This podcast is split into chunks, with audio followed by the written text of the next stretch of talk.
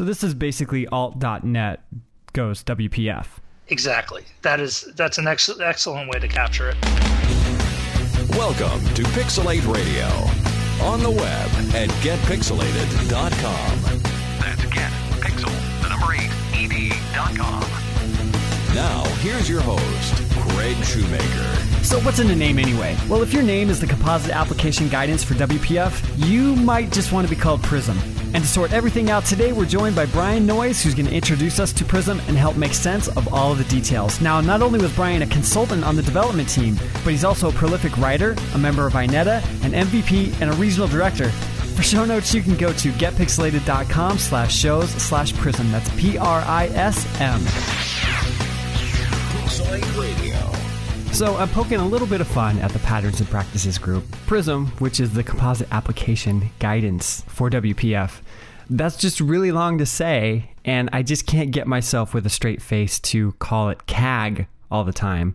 So we will call it PRISM for, for the length of our interview here. You know, PRISM is, is a really good code name, and Microsoft has had a, a really good history of coming up with cool code names even if the product names kind of fall flat a little bit. But you know, you've got Prism and you've got Atlas and Avalon and Indigo and all these cool code names. And hey, did you hear that there's a new version of of Windows coming out? Yeah, I hear it's called Mojave.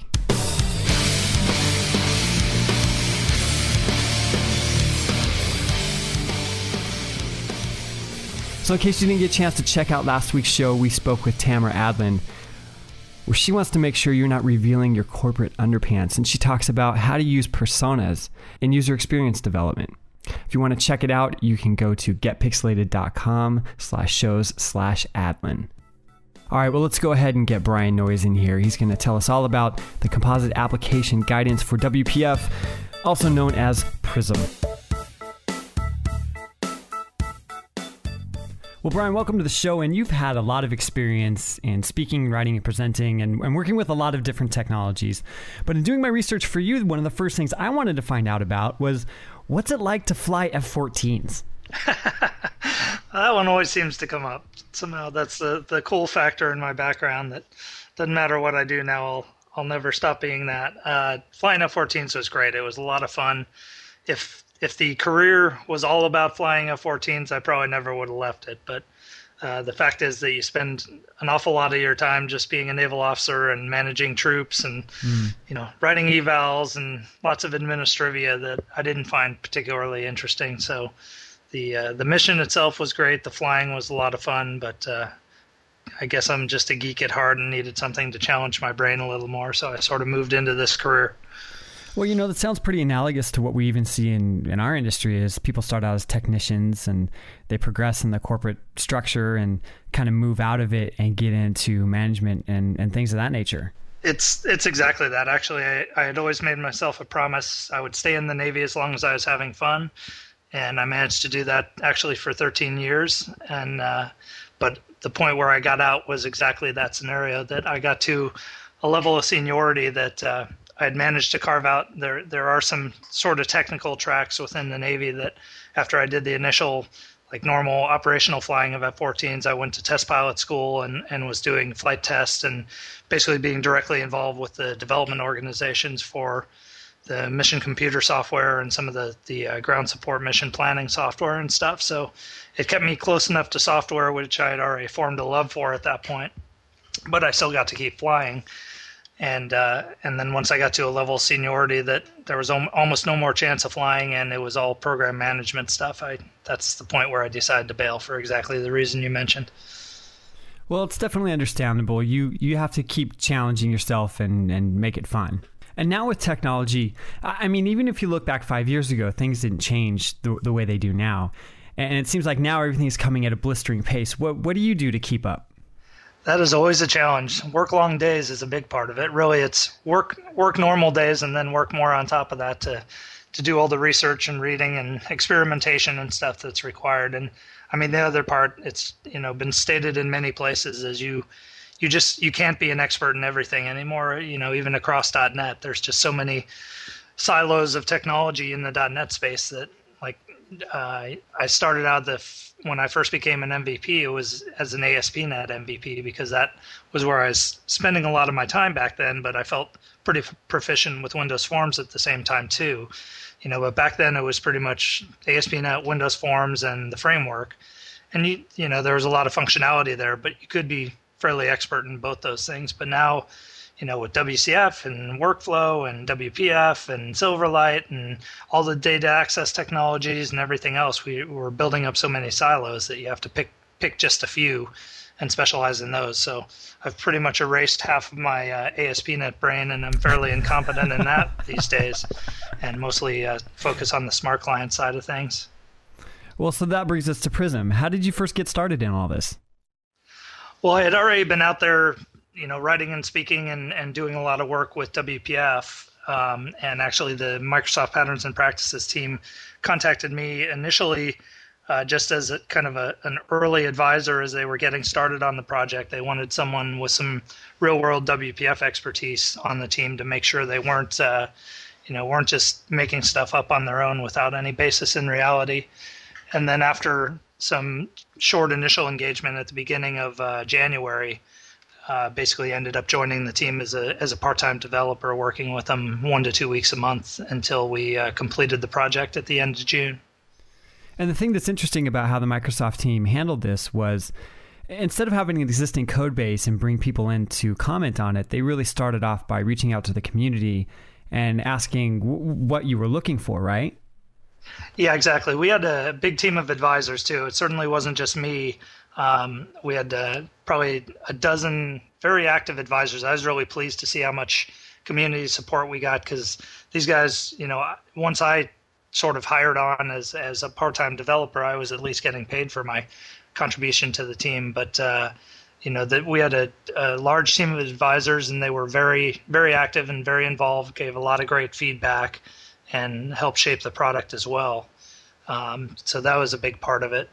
Um, but in terms of you know starting from scratch, that was definitely a key goal. There is they had the composite application block that you know part of the team had actually worked on that directly, so they had the potential to just recreate that.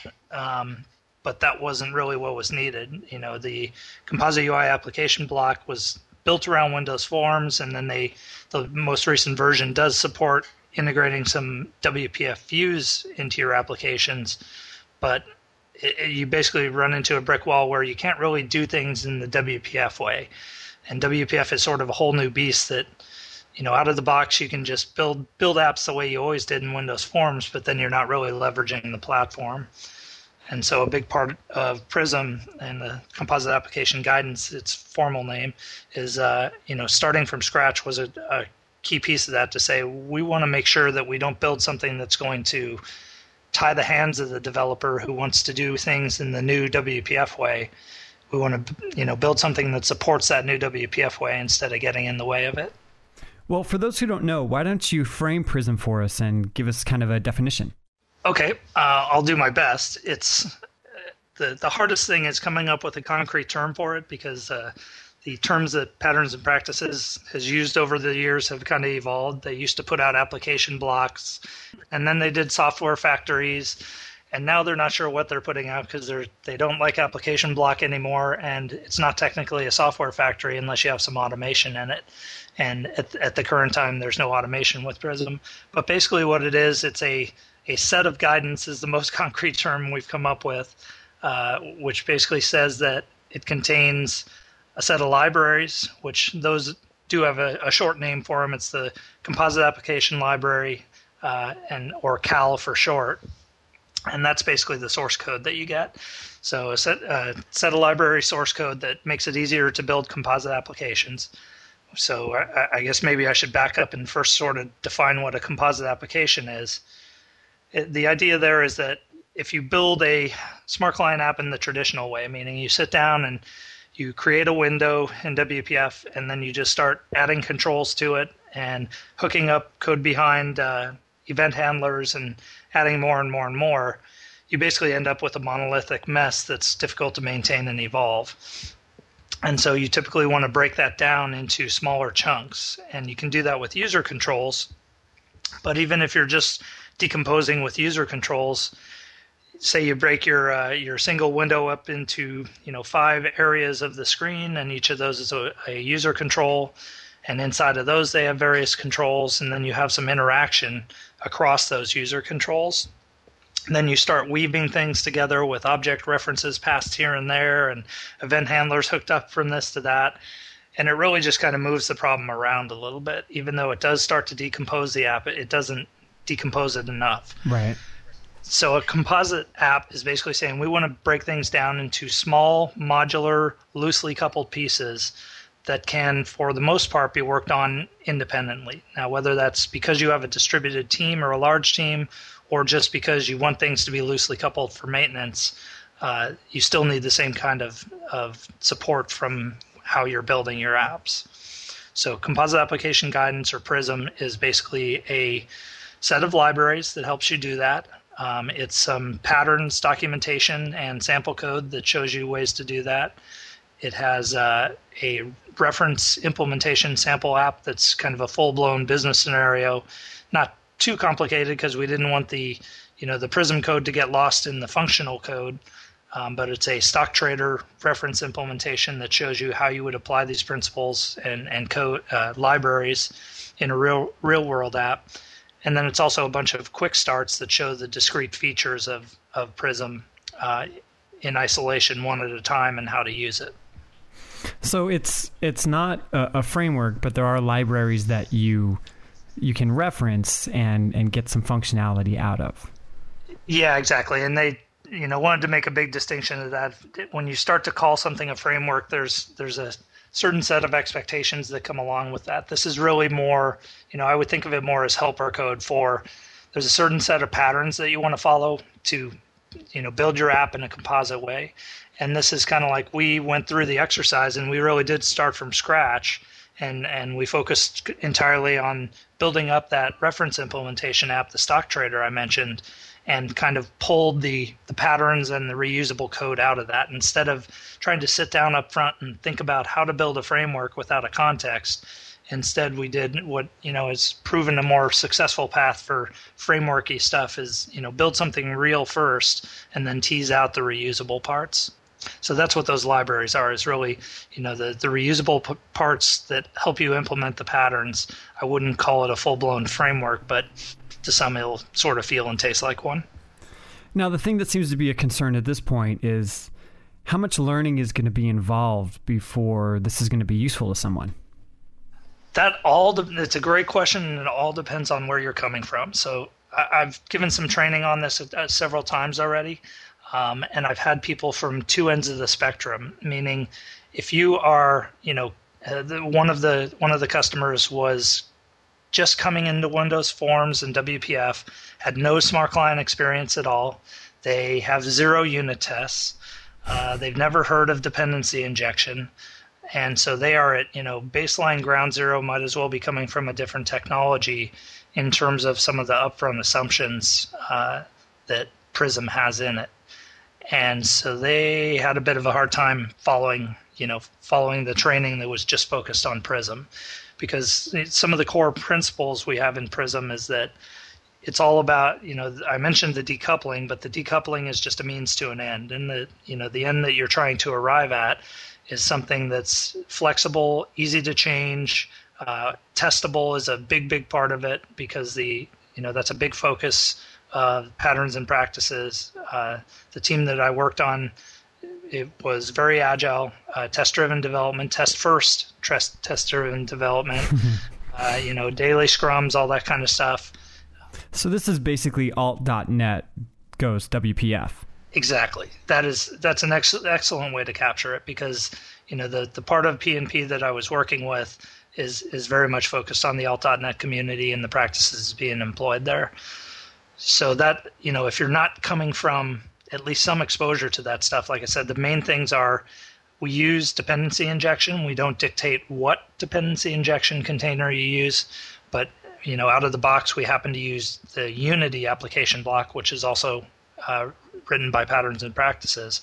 But you sort of have to be exposed to dependency injection as a pattern to you know understand what Prism is doing for you and how that's one thing. You know, testability because it's it's so uh, fundamental in the way we put together the code, and it's a driving factor for why we have the degree of separation of concerns and stuff that we do. You know, if you have never written a unit test in your life, you're going to look at the code and go, "Why do you need to break this stuff out this way?" You know, mm-hmm. this seems harder than just writing it in a straightforward way. And the problem is that usually writing it in a straightforward way, meaning you know putting all the code in your code behind, is not a very testable scenario. So that drives you towards some of the UI patterns like model view presenter and presentation model that we use throughout the uh, the samples in the code. So how do you decide when you're going to use model view presenter or presentation model? That's a good question. A lot of it, I think, is really just preference. Um, everything that you know, I mentioned there's definitely some heritage there from uh, the composite UI application block that you know part of the team had worked on that. I had done a lot of work with that. So that was sort of our starting point at least in terms of thinking around the problem. Um, in composite ui application block everything was based on model view presenter at least in the more most recent um, documentation and, and examples that are out there. And so that was one pattern we definitely wanted to you know make sure we support and, and show how to use because a lot of the audience for Prism was going to be people who had used CAB and were moving into the WPF space.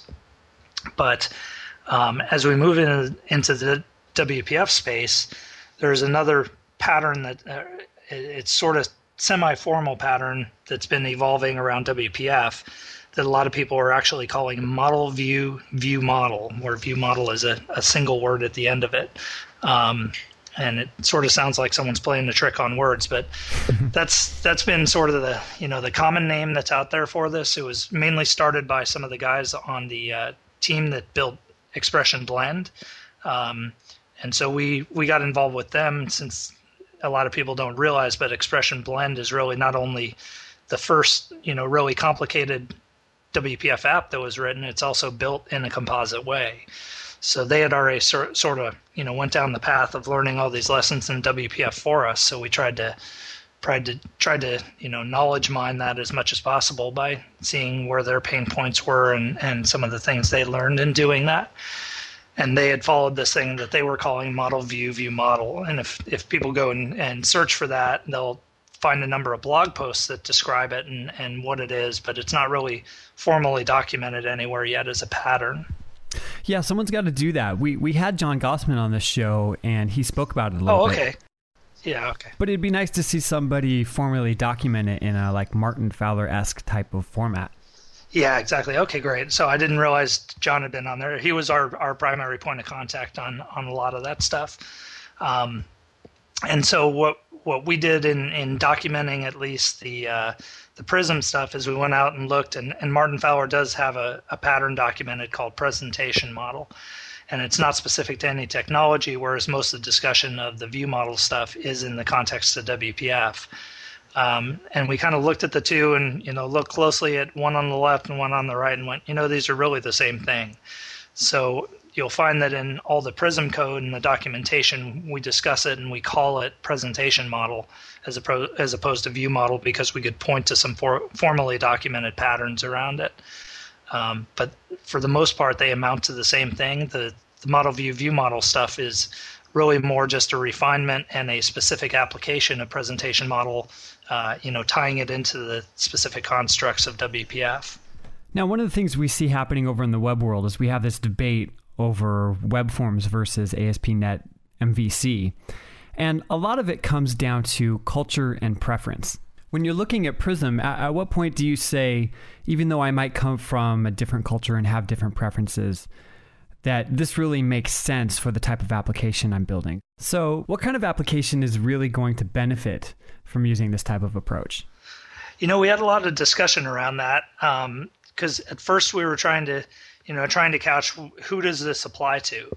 And the easiest people you can say it applies to is anyone who has a large development team that's partitioned into kind of, you know, smaller sub teams, or even worse, when you have distributed teams. Um, because, you know, the the less direct communications you have between the people who are working on an app, the less you want to have coupling between the pieces they're working on. And so as soon as you have a distributed team, it's the the, the easiest uh, easiest kind of scenario to think of putting it in is that you got a team say over in India and a team in the U.S. You know, not only are they going to have time barriers, they're going to have communication barriers, and you certainly don't want to structure your code in a way where you know they have to spend eight hours a day on the phone together just to get the two pieces talking to one another so the more decoupling you can put between the part of the ui that one team's working on the part of ui another team's working on the better so it's it's very easy to point put together the motivation for that scenario but then we started you know breaking it down it's like well you know what is it about that that we we're really accomplishing the decoupling also makes things easier to construct. It makes them easier to test. It makes it so that you can add functionality to the application uh, more, you know, quickly. And those are things that any team needs. So even a small team could definitely benefit from using composite application guidance. The main thing there would just be if they have the right culture um, and and that they're focused on testability and they get the motivations be- behind separation of concerns.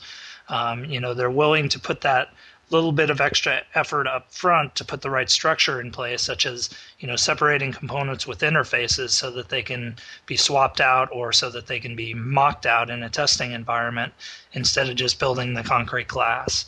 And so a lot of it is just you know sort of the background that they come from and, and understanding motivations. Um, but otherwise, it can really apply to teams of just about any size. So that gives some great examples about how we can split things up among developers. But what about designers? Does this help us with the designer developer workflow at all? Yeah, actually, I'm glad you brought that up because it definitely does. And that was something we, you know, when I said when we were trying to set our charter up front, we had that first and foremost in our mind, knowing that that was one of those things that was specific to WPF compared to Windows Forms.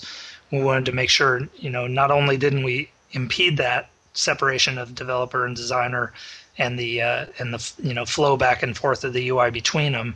We wanted to you know facilitate it as much as possible. So these same patterns that give you separation of con- concerns between the the UI definition itself and the code that supports it.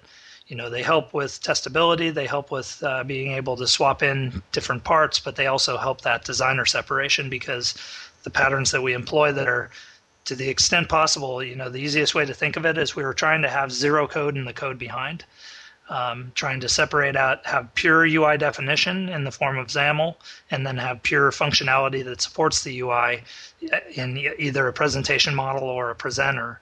And those would be the more testable parts, but they would also be very loosely coupled from the UI definition so that you could just hand it off to a designer. That's like music to my ears. I mean, no code behind code. That's just that's awesome. Yep. So I mean, it, it's just that you know even code in code behind can be unit tested, but it can get challenging because it, as soon as you have code in the code behind, more code tends to accumulate there and and you know as soon as you have direct references to UI elements and stuff, will you get the behavior that you're expecting in your unit test? Probably not because it's not actually being rendered. So that was the whole goal there is get the functional code separated out and you know have as pure of UI definition as you can.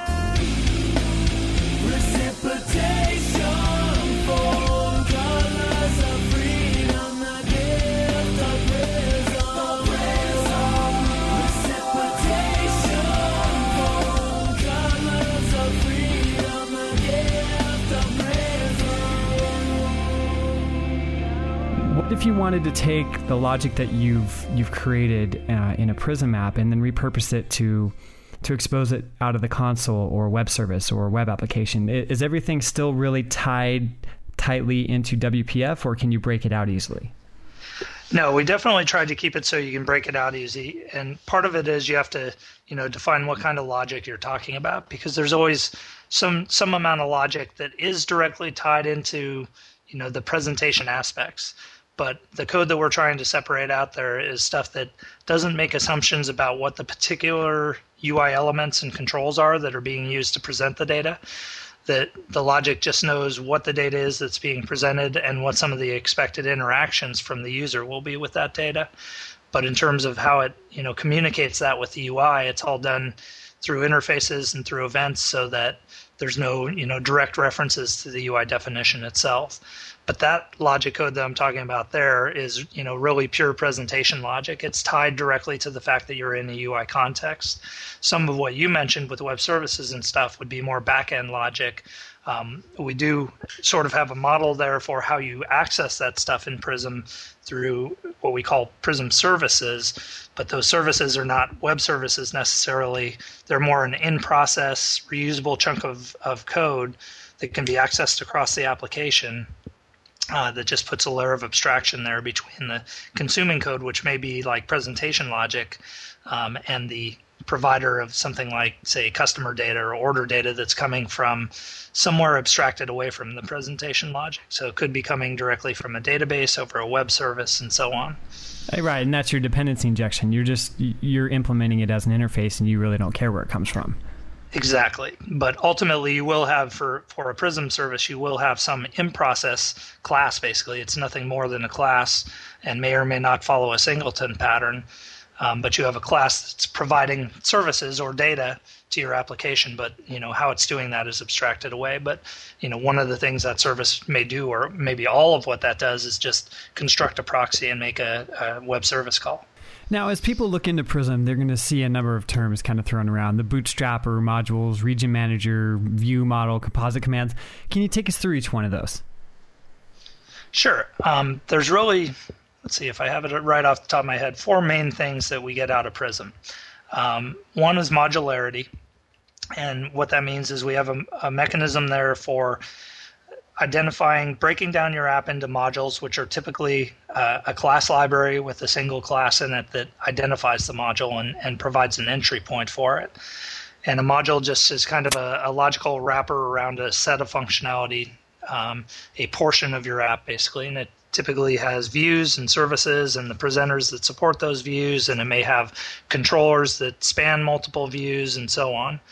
Um, so you break your app into modules, and so we in the documentation and the samples, we, we show you, you know, some examples of how to do that from a code structure perspective. And then the um, Prism code itself supports two kinds of services. One is a module enumerator, and one's a module loader that help you get your modules loaded up and identify which modules are available.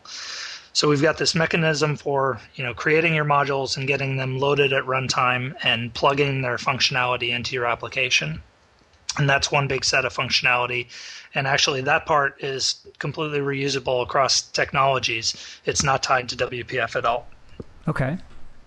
Um, the next piece is the regions that you mentioned.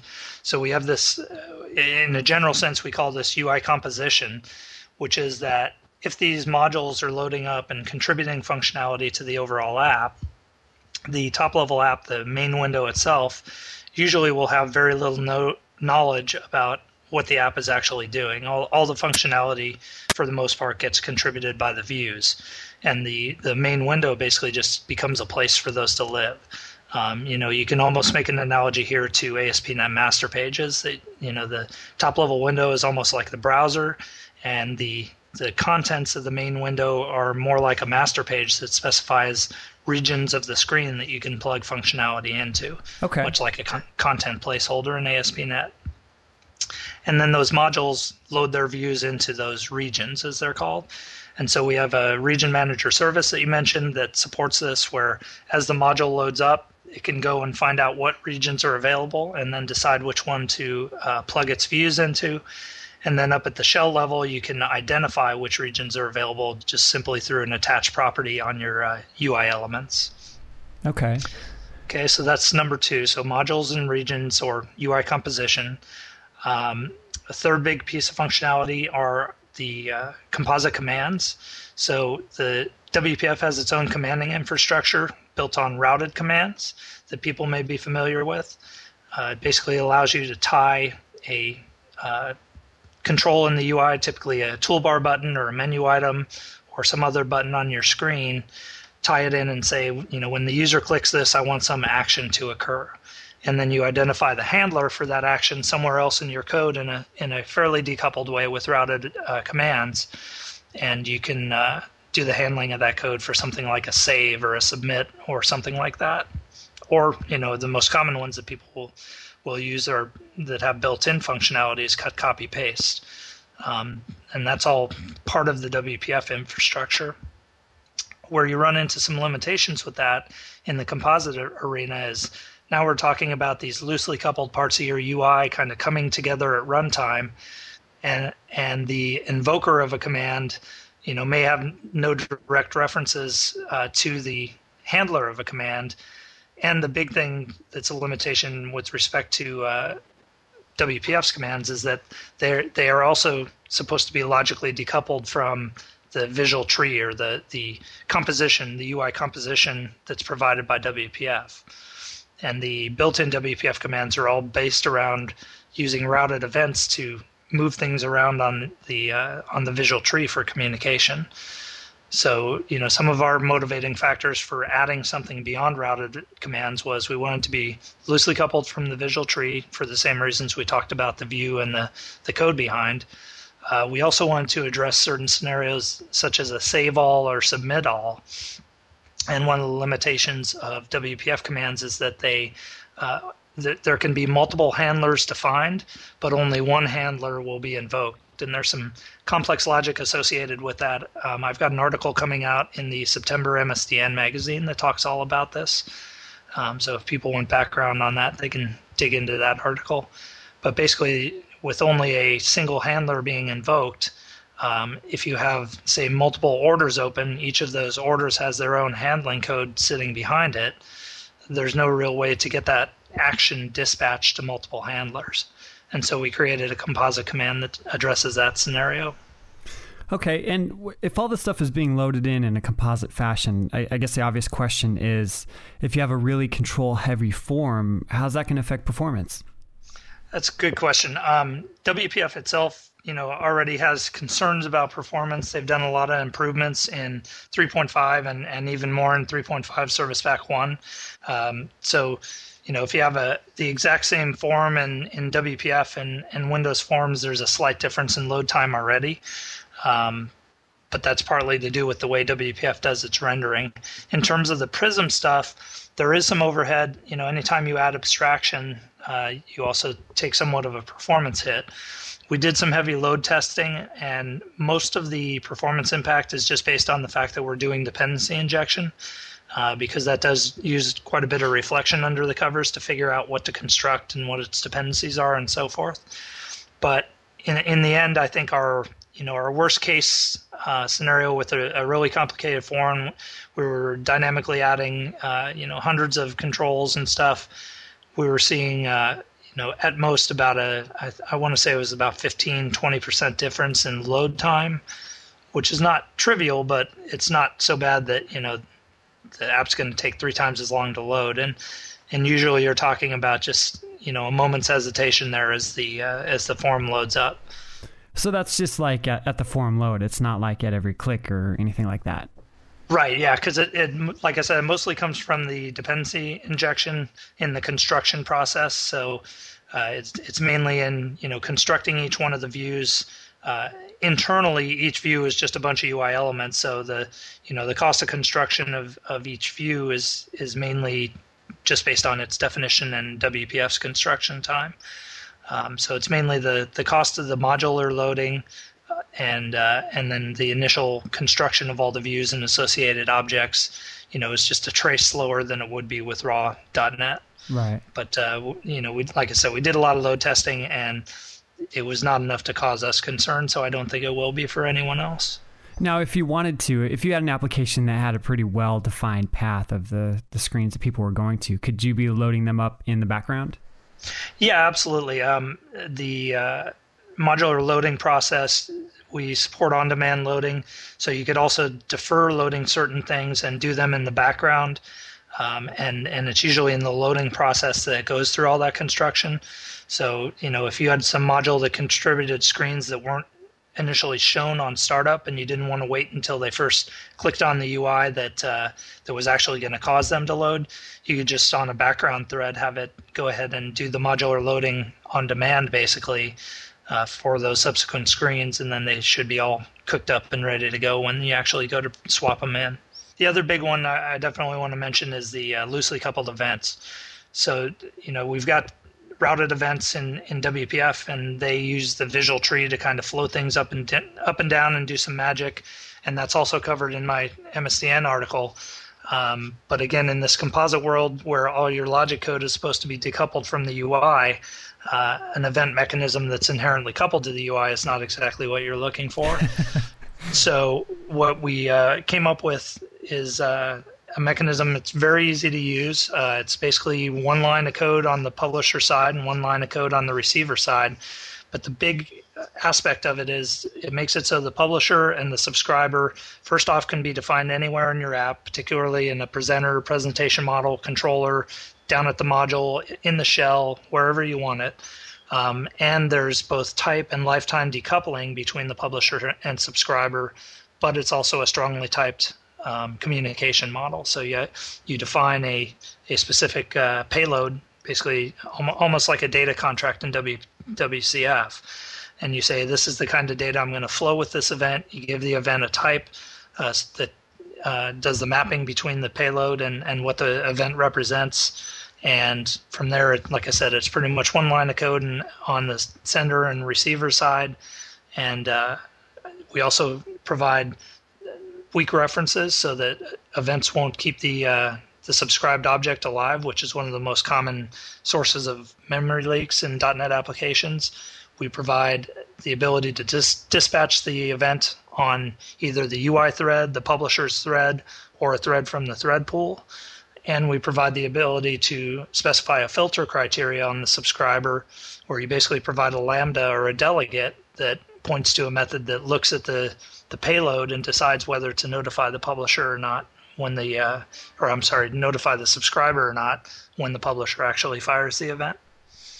So that's a pretty cool capability, and and that one we basically have out of the box uh, capability to use it outside of the WPF arena. We didn't get any samples or anything on that end, but I want to make sure listeners are aware of. There's a contrib site. It's out on codeplex.com. Composite uh, composite WPF contrib and I'm going to be posting out there in the next couple weeks a sample that shows using both the eventing mechanism and the modular loading with the Windows Forms app. Because those are the two pieces that are not coupled to uh, WPF at all. The our composite commands, even though they don't use routed commands, they do use the ICommand interface defined by WPF, and the regions definitely use the UI element tree and, and things like that. So so the uh, regions and commands are tied to WPF, but the events and modular loading are not. Now, something you mentioned just a moment ago was that Prism featured type and lifetime decoupling. Yes. What does that mean? Well, it's kind of a part of the PubSub pattern that this is all based on. So, if people have ever seen the way COM+ actually did events back in the day, uh, they one of their big features was something called loosely coupled events, and it turns out that um, the mechanism we came up with it wasn't intended to be this way, but it was more that after we wrote it, I kind of looked at it and went, boy, this looks familiar. And it actually follows a lot of the structure that COM+ loosely coupled events did, which is you register an event type that specifies what the event looks like and what it's going to carry along with a middleman. And in our case, our middleman is we've got a service called the event aggregator and that's kind of the one line of code is you go out to the event aggregator do a get on the event type you want and then do either a publish or a subscribe on that object and, and you can do it all in one line of code with the dotted notation. Um, so by doing that by putting a middleman in, in between you provide a point of decoupling between the publisher and the subscriber so that they don't have to have any direct object reference to each other and therefore they don't have to have any type information either and their lifetimes can be independent. So you could have a you know a subscriber that hasn't even loaded yet or even a publisher that hasn't even loaded yet a subscriber come along to the aggregator and say i want to get this get this event type and subscribe to it. And then at some point in the future a publisher comes into being and starts publishing and you'll get the get the events. Whereas with .NET events and routed events uh, you have to have a, a, direct reference to the object that raises the event, meaning you have some lifetime coupling there. Hmm. This this just sounds like this guidance is like a, a boot camp on how to write professional software. It definitely tries to be. I mean, that was one of our goals is to say, you know, what are the things everyone really should be doing if they if they care about maintainability and and testability and all those things. And uh, and then let's let's not only show them how to do it, but make it easier to do it by providing some reusable code for it. So if, if people want to learn more about it, or well, about you and, and the patterns, you've got your uh, MSDN article that's coming out in September. Yeah, and that's that's actually not specific to Prism. That's more on the routed events and routed commands of WPF. Okay. In that same in that same issue, there's an article by Glenn Block, was the product planner on the team, and he wrote an article on Prism that'll be in that same issue. Okay. Um, I've also got an article coming up in the next, I believe it's the next uh, issue of Code Magazine, where I wrote another article on Prism that kind of piggybacks on on Glenn's article is more of a, a feature overview, and mine's more of a how-to. Let's build an app uh, with Prism. Okay. So people can find the uh, code at either Microsoft.com slash composite WPF, all is one word, or I also put it on Shrinkster. If you go to shrinkster.com slash 11 Charlie Papa, 11 CP, uh, that'll take you to that Microsoft landing page. Very cool.